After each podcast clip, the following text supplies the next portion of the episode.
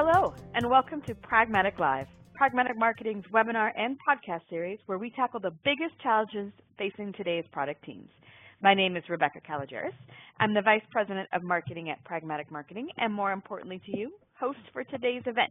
Now, many of you are already familiar with Pragmatic Marketing, but for those of you not familiar with us before today, welcome to the family. Pragmatic Marketing specializes in training companies and product teams on how to be truly market-driven. We provide techniques for listening to the market and gathering market facts, and then using those facts to shape strategies and drive execution. And we've been doing this and doing it quite successfully for nearly 25 years. Every month, we focus on one of the boxes of the Pragmatic Marketing Framework and provide extra tools, tips, and best practices that you can put to use immediately to help elevate your product and your careers. This month, we're focused on collateral. And helping us tackle this box is a good friend of Pragmatic Marketing, Rod Griffith, founder and president of Market Reach, perhaps the best B2B marketing firm you've never heard of, as they work behind the scenes helping some of the world's most successful technology companies market their products. Hello, Rod, and thanks for joining us. Good afternoon. Glad to be here. Excellent. All right, Rod, I know you have a lot to cover today on a topic that we're both very passionate about. So without further ado, I'm going to let you get started. Thank you. Appreciate it. Well, welcome everybody. I appreciate the opportunity. Um, we're going to tell you a little bit about, um, uh, we're really here to talk about, you know, transforming the customer relationships using sales collateral. And um, to do that, we're going to talk about a mapping process that we use to help our clients map their collateral to the buyer's journey. And then we'll look at some of the content creation elements that really need to go into collateral. I've got some tips that'll help you uh, specifically, we're going to talk about something called personal value messaging, and then we'll talk about some tips for actual collateral development, some things you should be thinking about as you create collateral, as well some of the newer technologies that are available uh, and coming up down the pike that are really going to make um, transform the way we communicate to our clients collectively. I want to back up because I really love the uh, pragmatic marketing framework. Uh, specifically, if you look at the sort of cluster here that, that focus on the tactical programs, I, appreciate and uh, applaud the fact that collateral and sales tool, which are very related, are in the sort of the center of this cluster um, because our company basically develops and manages all these types of programs. Other than training, we manage and develop all types of marketing programs and campaigns for technology companies. We've been doing that. Um, actually, we started the same year that Pragmatic did, so we have uh, similarly coming up on our 25th anniversary next year, which is fun. and what we like about this is the fact that, that collateral and sales tools really are in the center because they are overlooked often in terms of their impact on the success of marketing programs, lead generation campaigns, channels and partner programs, event programs. Uh, and oftentimes collateral, and I'm probably not surprising anybody on the, uh, who's on the call today, that collateral is often a sort of a reactionary effort in response to oh my God, we have an event coming up, we have a trade show, we need some collateral. We have a new product announcement, we need some collateral. Our, my VP is giving a talk next month and you want some collateral. And it can be very, very reactionary and a lot, a lot of strategy or thought goes into the collateral planning process. And so we're going to look at uh, some things that you can be doing to really help turn that around, make collateral more strategic to your marketing efforts. And when we talk about um, transforming the customer relationships, we have to look at what we call the B2B selling paradigm spectrum, which is basically a change in how uh, we are beginning to communicate and companies are beginning to really look at how they sell and communicate to their customers. If you're selling features and still in the product phases where you're really your sale is really a product sale and your sales force is really trained to sell features and benefits around products and uh, and services, you know that there's a challenge to that. You know, as you know, it's, it's difficult differentiation these days, especially with technology products. You have a risk of being commoditized. Price is often the biggest negotiating difference and a lot of sales opportunities. And generally speaking, you're more likely to be known at the functional levels. You're known by your users and the technologists that use your solutions and products at that level. And therefore, your relationship is pretty much somewhat of a traditional vendor-supplier relationship with most of your customers. Over the past 15, 20 years, you've seen a big shift in the technology industries in terms of focusing towards a solution selling approach. I'm sure many of you may have been to training courses on solution selling strategies. It really is about how do we solve specific business problems or technical problems or tactical problems for our customers, and how do we approach our sales effort from the solution problem sort of point of view. And that does provide a stronger differentiation.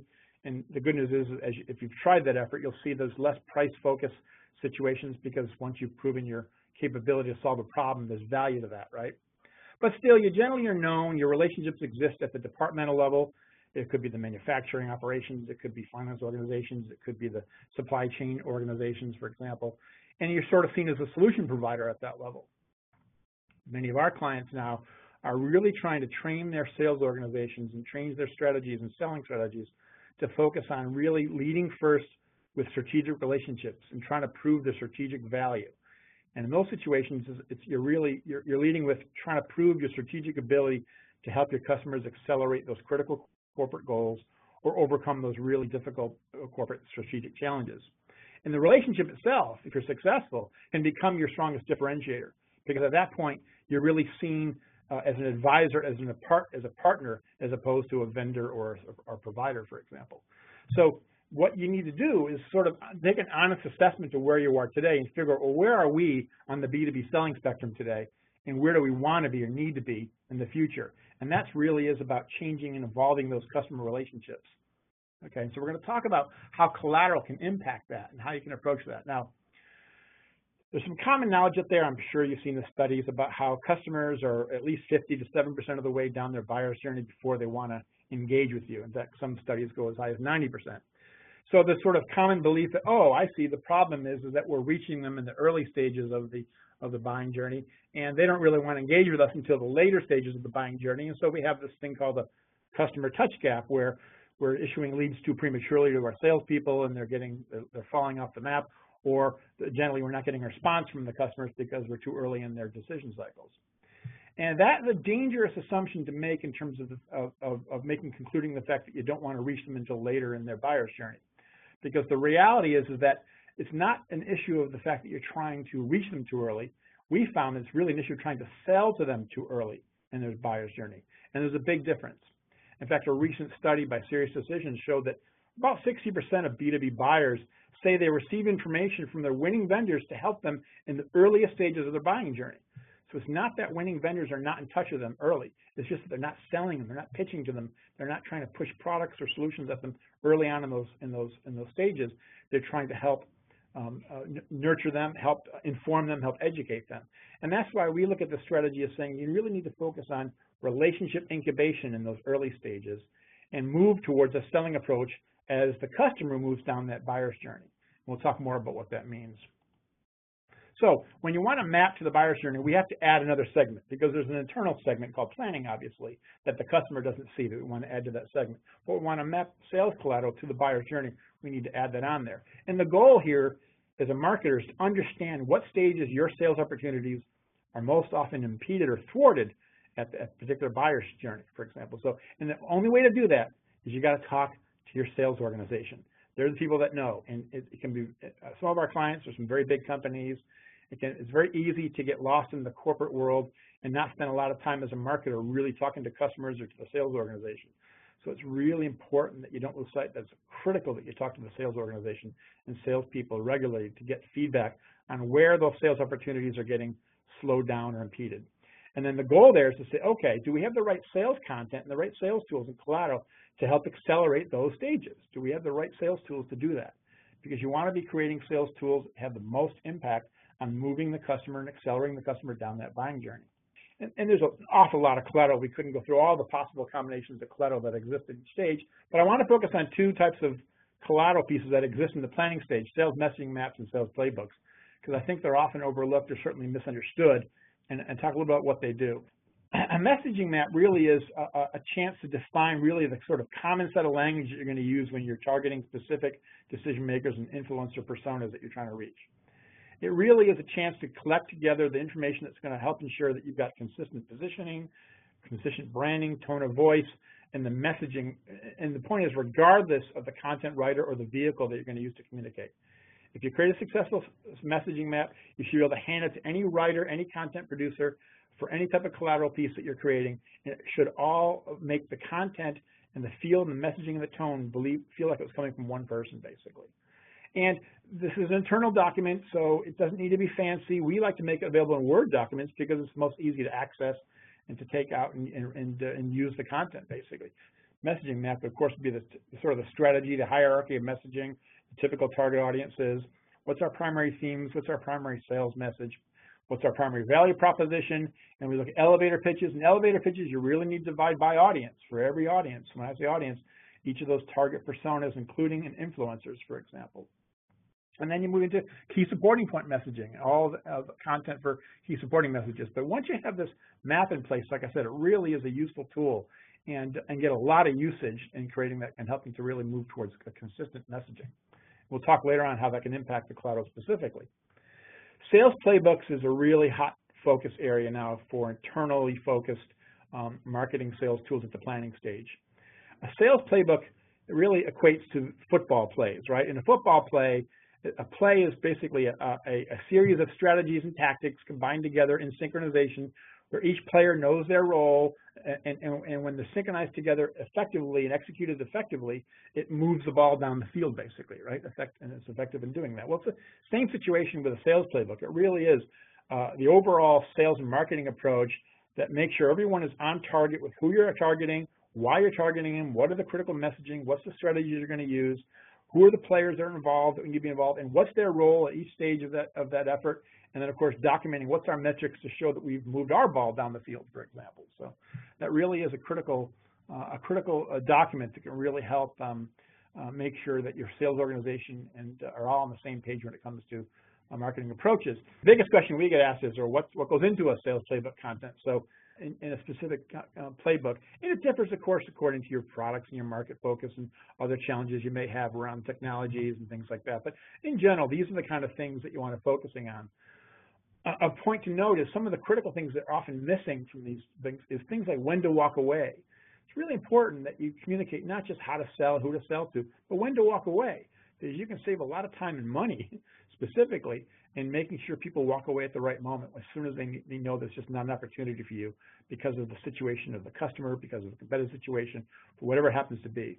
But other things might include, you know, why we win, why we lose, what are the objections we're going to expect to get, how do we overcome those objections, what happens if the decision is delayed, how do we overcome that, for example. So it really is a complete um, a complete playbook to help uh, help people understand how to approach that marketplace. And sales playbooks nicely can once you develop them, they can be used in, in, in, all different formats. You can convert them into sales play training presentations and other types of documents. And, and the, form is not as important as the content. Um, you know, for larger clients with large sales organizations, these are often built into sales, we call sales portals, and I'll talk about that later and how they can help too. So the next stage is the informed stage. At the informed stage, it's really important to, to note that you're not really selling products at this stage. The goal here is to inform, to guide, to educate, and to motivate customers through their buying journey, but not to pitch products or solutions. So they need to be highly educational, informative. They need to really focus on um, providing um, professional value to that person in their job to make them better at what they do the selling process happens later, but they want material and content that really is going to help them uh, in their careers and help them be a better employee for the organization, help them overcome particular challenges. So it's a way to sort of begin to create awareness for what those critical pain points that you focus on, but not really get too details into your specific solutions at all at that stage. Now, consider stage is where uh, most sales collateral exists today. Um, it's typically the sort of outbound marketing stage of, uh, of, of sales tools. And I need to step back and talk a little bit about one of the challenges that exist in all of marketing today, which is that most uh, marketing programs and campaigns use a, a, what we call a pulse style marketing effort, where you launch a campaign and very quickly you generate some some some uh, awareness, but that awareness rapidly decays very very quickly after that campaign's launched. If any of you ever done an email campaign, I'm sure most of you have. You you you can you, you probably have seen the results, right? Which is 90, 95%, somewhere in that range of all of your opportunities and all of your responses happen in the first 24 hours maybe. You might get 5 or 7% over the next 24 hours after that, and after that it's pretty much a trickle because the awareness level decays very, very rapidly. So you have this challenge where you've generated, you put all this energy into generating awareness and then it decays really quickly. And that really minimizes your reach opportunity of when you're, you know, you're hoping that you're reaching people at just the right time when the need of the pain that you solve for them is high enough on their priority list to say, oh, I got to pay attention to respond to this and do something about this. And that really minimizes the opportunity you have. You're really, and what happens is you're, you're counting on luck, uh, the, the stroke of luck that you happen to reach people at the right time. Well, we look at things differently and say, okay, well, how do we take that awareness that we've created through that effort and how do we extend that awareness over time? And that's what we define as mind share. is simply taking that awareness and extending it over time so that you're not relying on just the sheer luck of reaching people at the right lucky time. That they've expanded your effective reach opportunity period so that you don't need to worry so much about the luck involved with the process because you're maintaining uh, that relationship and you're incubating that relationship, well, relationship incubation over time, basically. And that's where sales collateral can really, really help that process. And the net effect is if you do that successfully, what happens is, is that prospect sitting in their boss's office, you know, could be six months from now, even a year from now, and the boss says, you know, we got to focus on this on this problem. We need to change our priorities and shift some resources and really focus on this. You want that light bulb to go off in that contact's head that says, oh, I know a company that can help. I know exactly who can help. And that's not going to happen if they've been getting these pulse-style marketing vehicles from you every few months, basically. It's uh, only going to happen if you've been establishing an awareness and maintaining that awareness, that, that mind share over time. So it's really critical to understand that strategy. Now, the types of collateral that exist at the stage is a wide variety. These are very traditional collateral pieces here, right? Brochures and guides and mailers and white papers and case studies and things. So there's a lot more, but these are kind of the most popular ones. But I want to focus on two, again, that are often overlooked, which is sales battle cards and, and whiteboard storytelling guides.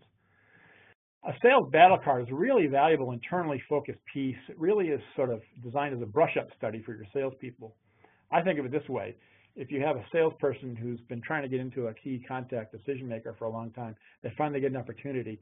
They're sitting outside the office or maybe in the lobby or in the parking lot. They've got 15 minutes free what do they study? What do they brush up on? And that really is your chance. So this battle card is your chance to really tightly provide for them exactly the things they should be studying up on to get ready for that sales call. The primary elevator pitches, what are the critical pain points and questions and qualifying questions to look for, what objections to be aware from, when they you should know to walk away, when they're going to when you, there's a chance you're going to lose, and really it's designed to really fine tune their their uh, approach that they're fitting and matching against your, your, your, proper business strategies and the playbook. It really is ties to a playbook, right? And function is more important, again, once over form. These are internal, so we've created them as you know, simple little compact uh, you know, sheets like this, one-sided sheets like this. We've done them as accordion pocket pullouts, for example, or index cards. The format's not as important as, is the function of getting of the information that you want to have there. So at the consider stage, uh, another tool that's really valuable is called the Whiteboard Storytelling Guide we have found, and studies have shown certainly, that that uh, that um, a salesperson who's able to get up in front of a customer with nothing but a whiteboard and a marker and tell us a compelling story of your company or your products or your services can really, really have an impactful sales engagement.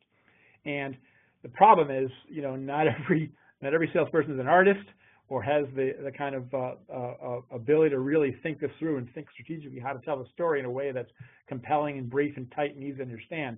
And so we work with our clients to build these storytelling guides, which is an internal document that tells the salespeople, okay, here's how to go tell our story with a marker on a whiteboard. And it tells them step by step. Here's what you draw, here's what you say. And uh, it really is a valuable tool. They're, uh, they're not that hard to do if you've got one person. Uh, oftentimes we'll engage a field person who's really good at it. Oftentimes a company might have one or two well-known salespeople who've been doing it a long time who are really, really known for their compelling um, uh, whiteboard storytelling, and we'll use them in the process to plan and build these types of tools for other salespeople to use. They're fantastic for younger and newer salespeople too as well too, gets them up to speed much faster. And the proof is in the sales, the selling effort too, that makes their selling process um, and their engagements much more successful. So another type of tool to think about. At the evaluation stage, of course, you're really now at the point now where you're really trying to help your customers evaluate and assess the solutions available to them uh, and the alternative options they've got available.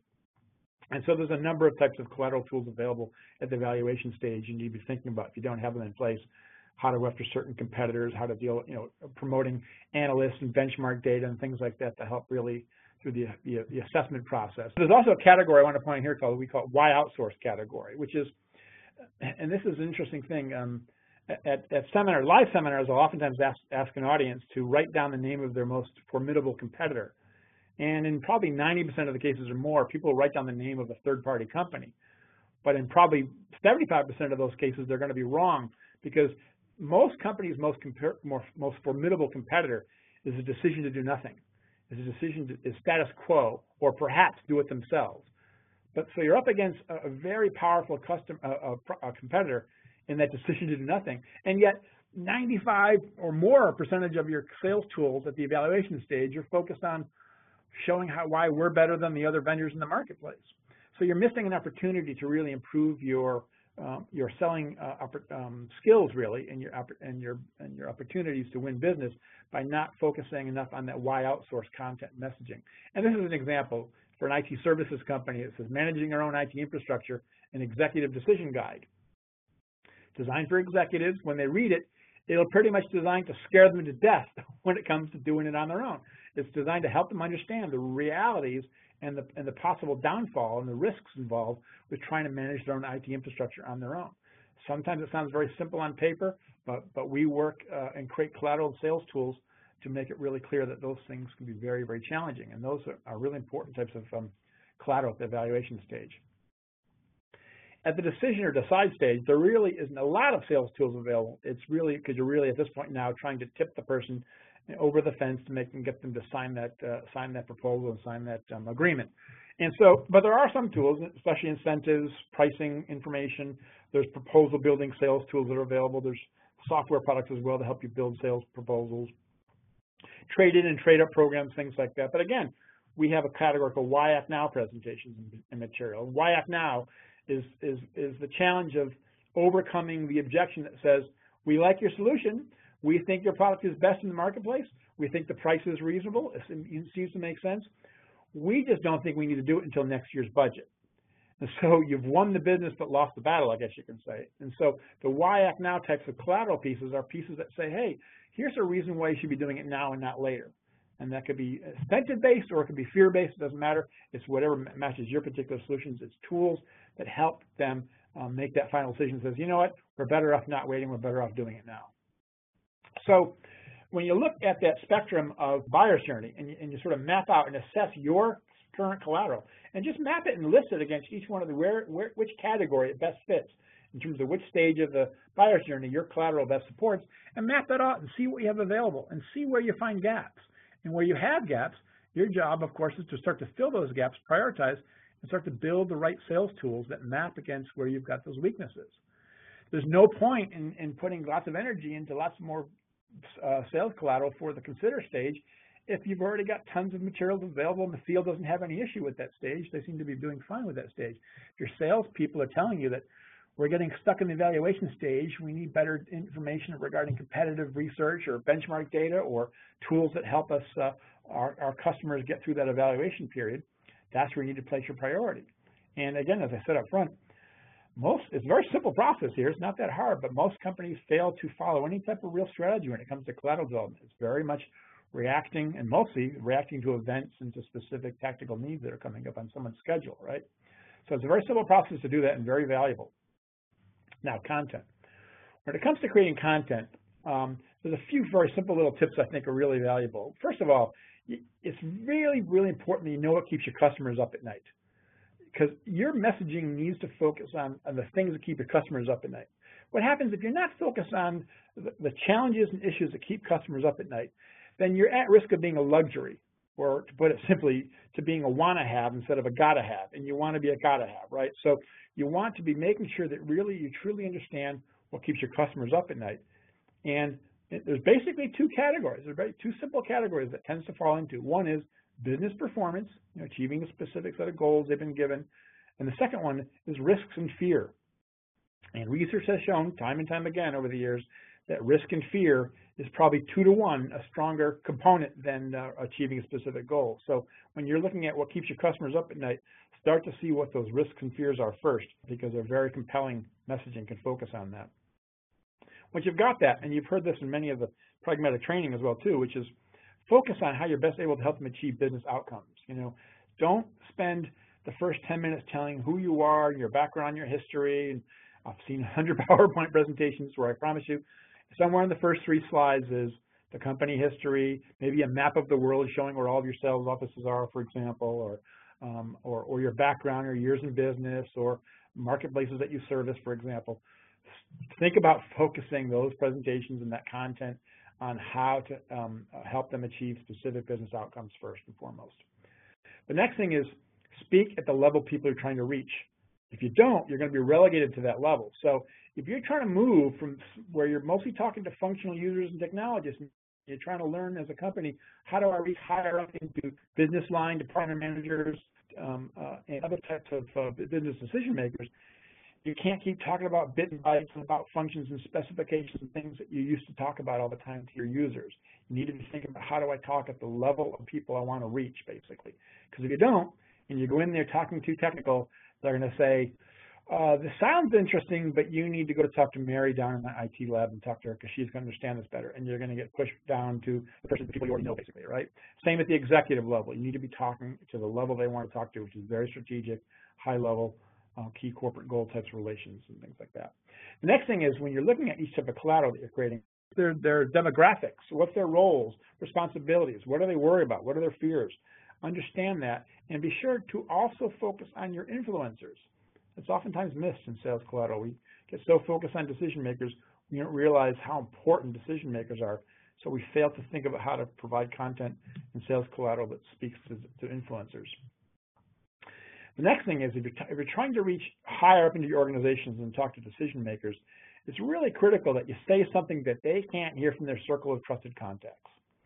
If you go in trying to communicate and, and trying to provide information that talks uh, to uh, anything that they can get from their internal staff or from peers that they know or from even other trusted vendors they've had relationships with, if you're going in talking about the kind of things that they can get through word of mouth or through conversation with those with those peers and those other contacts, you're not going to get much attention. You need to be saying something new they haven't heard before. And then finally, there's this great quote from Mark Twain which says basically, it's not what you don't know that kills you, it's what you know for sure that ain't true. I love that because it's so true that we tend to make assumptions that we all believe are true. And one of the biggest assumptions I think is uh, really need to focus on is we all tend to think that in the world of B2B technology purchasing, most decisions are made through a mostly objective process of evaluation assessment against specific business criteria. And, uh, and there isn't a lot of emotion involved in the sales buying process when it comes to expensive technology products and solutions for business. But the reality is, uh, that studies, new studies are showing that's not true. Emotions matter far more than we, we, have naturally thought in the past.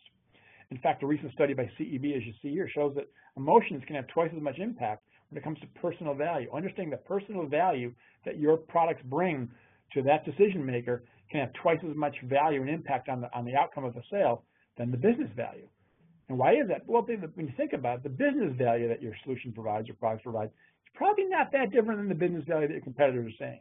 So they're hearing very similar information from your competitors about the business value of these types of solutions and products. But personal value is overlooked. So companies that go in and, and, and have the, uh, the insight to talk about the personal value in their product are going to get benefit through that sales process. And the data shows that. The challenge and the kind of the catch-22 is here is that most customers see personal value in your product. So your customers see the personal value. The problem is most non-customers do not. In other words, people need to use or be buyers or users of your products before they truly see the personal value. They don't have anywhere near as much belief in that personal value if they haven't actually become a customer. So now you got this catch-22. Well, how do I get a customer to buy my product if they can't see that personal value? And the reason why this, this I think, why this, this big gap exists is precisely because we don't talk about it. We don't add personal value in our messaging. We assume that messaging should all be factual business value messaging. And so in the light blue here, you just see in the light blue on the stack here, this hierarchy of messaging is what you typically will see most often in business messaging and, and technology messaging. What's missing is that personal value messaging, which is, hey, how can I help you get noticed or improve your reputation or how can I help you stand out against your peers or maybe it's about reducing stress or getting that vacation that you've always wanted. You need to understand what's the personal value that your solutions bring to the equation and make sure they're part of your messaging can make a real differentiation for you. Now, when you look at, now I've mapped out all the tools we talked about earlier in the presentation, I've mapped them out here against the typical stages of the, of the buyer's journey where they match. And I'll circle the ones here in blue with the ones that really can add, uh, uh, really are, are can be effectively add, uh, improved with personal value messaging. So there's a lot, the bottom line is there's a lot of opportunity to add that personal value messaging to your sales collateral today. Because I'm guessing if you're like most most of the companies we work with, and I'll admit even ourselves sometimes we don't, we often just don't think about the personal value messaging the way we should. Now, why is it important? Well, this is really critical, and really fascinating data, which says that buyers who see your personal value, not only are they more likely to purchase 71 to 22, but they're also more likely to pay more. They're willing to pay more. So you have an opportunity here to improve your differentiation and gain higher value for your products um, um, simply by adding that personal value messaging to your content of your sales collateral.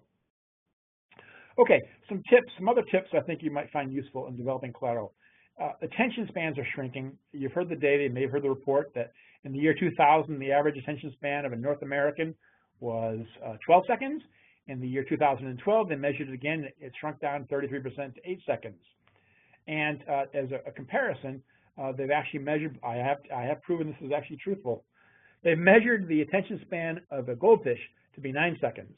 So uh, the reality is you can actually keep the attention of a goldfish longer than the average American. So how does it impact you when it comes to sales collateral? We, again, I, I want to emphasize, communicate that primary strategic value message right up front. Wherever possible, two pages or more, you should have an at-a-glance summary up front for, because the reality is a good portion of your readers are not going to take the time to read the whole document, even a two-page document these days. They won't take the time. So tell them what they need to know in a brief, at-a-glance, upfront summary, and you can do it long ways. And then keep your paragraph sizes short. Try to keep them to minimal five, you know, maximum five lines if you can. Okay, some quick other tips. Call to actions are really, really important. We know how valuable they are, how vital they are. Keep them simple. Make sure it really is an action. Make sure you explain why that action is going to benefit them. Don't just tell them to do something. Explain what they're going to benefit from that, that action. But this is most important and really valuable uh, insights that we've proven. And, and, to give you some idea, we've created easily, I don't know, eight, 10,000 pieces of collateral over our lifetime. So we, we do over 1,000 a year sometimes. So we've done a lot of collateral pieces. When it comes to call to actions, try to look for two optional call to actions. One that's designed for prospective customers who are ready to start engaging in the sales process. Those potential customers that are farther down the buyer's journey who happen to be ready to engage in a, in a sales conversation. But make sure you have a second optional action for the other 90 plus percent because most of the people you reach, as we talked about, with your sales collateral are not going to be at that stage yet. So if you're trying to say, hey, call one or contact one of our experts to talk about your, uh, uh, how we can help you, or watch our, or, you know, or, or reckon, um, watch one of our demos, or come to our event, they're not going to do those sort of things at that stage. You need to give them a second option action for, for people who really aren't ready to be to engage at that level. So the secondary action that you might want to offer is, um, you know, download our white paper, uh, sign up for our newsletter, um, uh, get our free buyer's guide, uh, get our five common mistakes document, you know, simple, useful information designed to be used at the informed stage of the, of the buyer's journey that doesn't have a lot of sales information at all. It's not about your company and your product. It's really about solving business challenges um, with and talking about the, um, the technologies that can do that. And finally, wherever possible, unless you've got a very simple website with a, and you're a company that maybe has one product or one product family and a simple website, uh, generally not a good idea to just send people to your home page as the call to action. Uh, once they get to the home page, you have no control over where they go and what they read, and whether they read the right information or gain the right information that you need to have them um, basically infused. And so look at landing pages. They're very simple. Landing pages like a mini website. It's designed to really control the flow of information, simplify the customer experience, and basically it funnels that customer towards very specific call to action options based. And a quick little tip when you're developing those landing pages, keep the focus narrow, use video wherever possible. Video is very powerful. We've got lots of data that shows that video can improve the impact uh, and, and the um, uh, time on site when it comes to landing pages.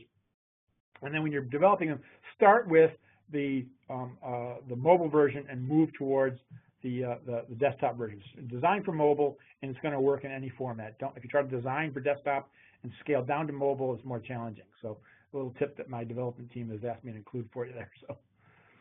So, uh, and then if, as an alternative to landing pages, there's things called expense calculators and assessment tools. They're basically uh, is a call to action where you say, hey, learn how much you can save money or how much you could lose if you don't do this. Or a lot of it's risk oriented. You know, calculate what how much time you're already wasting on this particular solution because you haven't implemented our technology, for example. It's a simple, easy to use a web landing page designed to get them to do a simple calculation, or in the case of an assessment tool, it's designed for farther down the, the buyer cycle where they actually spend 10, 20 minutes doing a more complete assessment, basically, and provides back a detailed recommendations report. But those can be very valuable to the sales cycle, and again, uh, very powerful call to actions as a follow-up to sales collateral. And finally, there's a lot of new technologies coming out there. The line between digital and print collateral really is continuing to blur. Much no, no different than the fact that the line between digital marketing and traditional marketing is pretty much already blurred, right? So there's integration of video into electronic collateral. It's been going on for, and it gets easier and easier to do because of compression techniques and things like that. So use video wherever possible in electronic collateral. Most collateral we produce, I would say used to be 90% of it was printed. Nowadays, I probably maybe 15, 20% of our collateral is, is printed. Most collateral is never even printed that we produce. So it's on-demand printed, I should say, obviously. And there's flip books and interactive collateral that allows uh, uh, customers to get information in a, in a more um, uh, interactive fashion that they want to read about. And then you can actually now integrate video into print collateral, which you can embed video players. As you, as you see here, this is an example of a, of a direct of a, of a marketing piece that we created, where it looks like a comic book. When you open it up, a video player built into the actual collateral begins to play a, a one-minute overview video, basically. So a really powerful tool. Obviously, not something you're going to be able to afford for everyone, but for targeted prospects, it can be very, very powerful.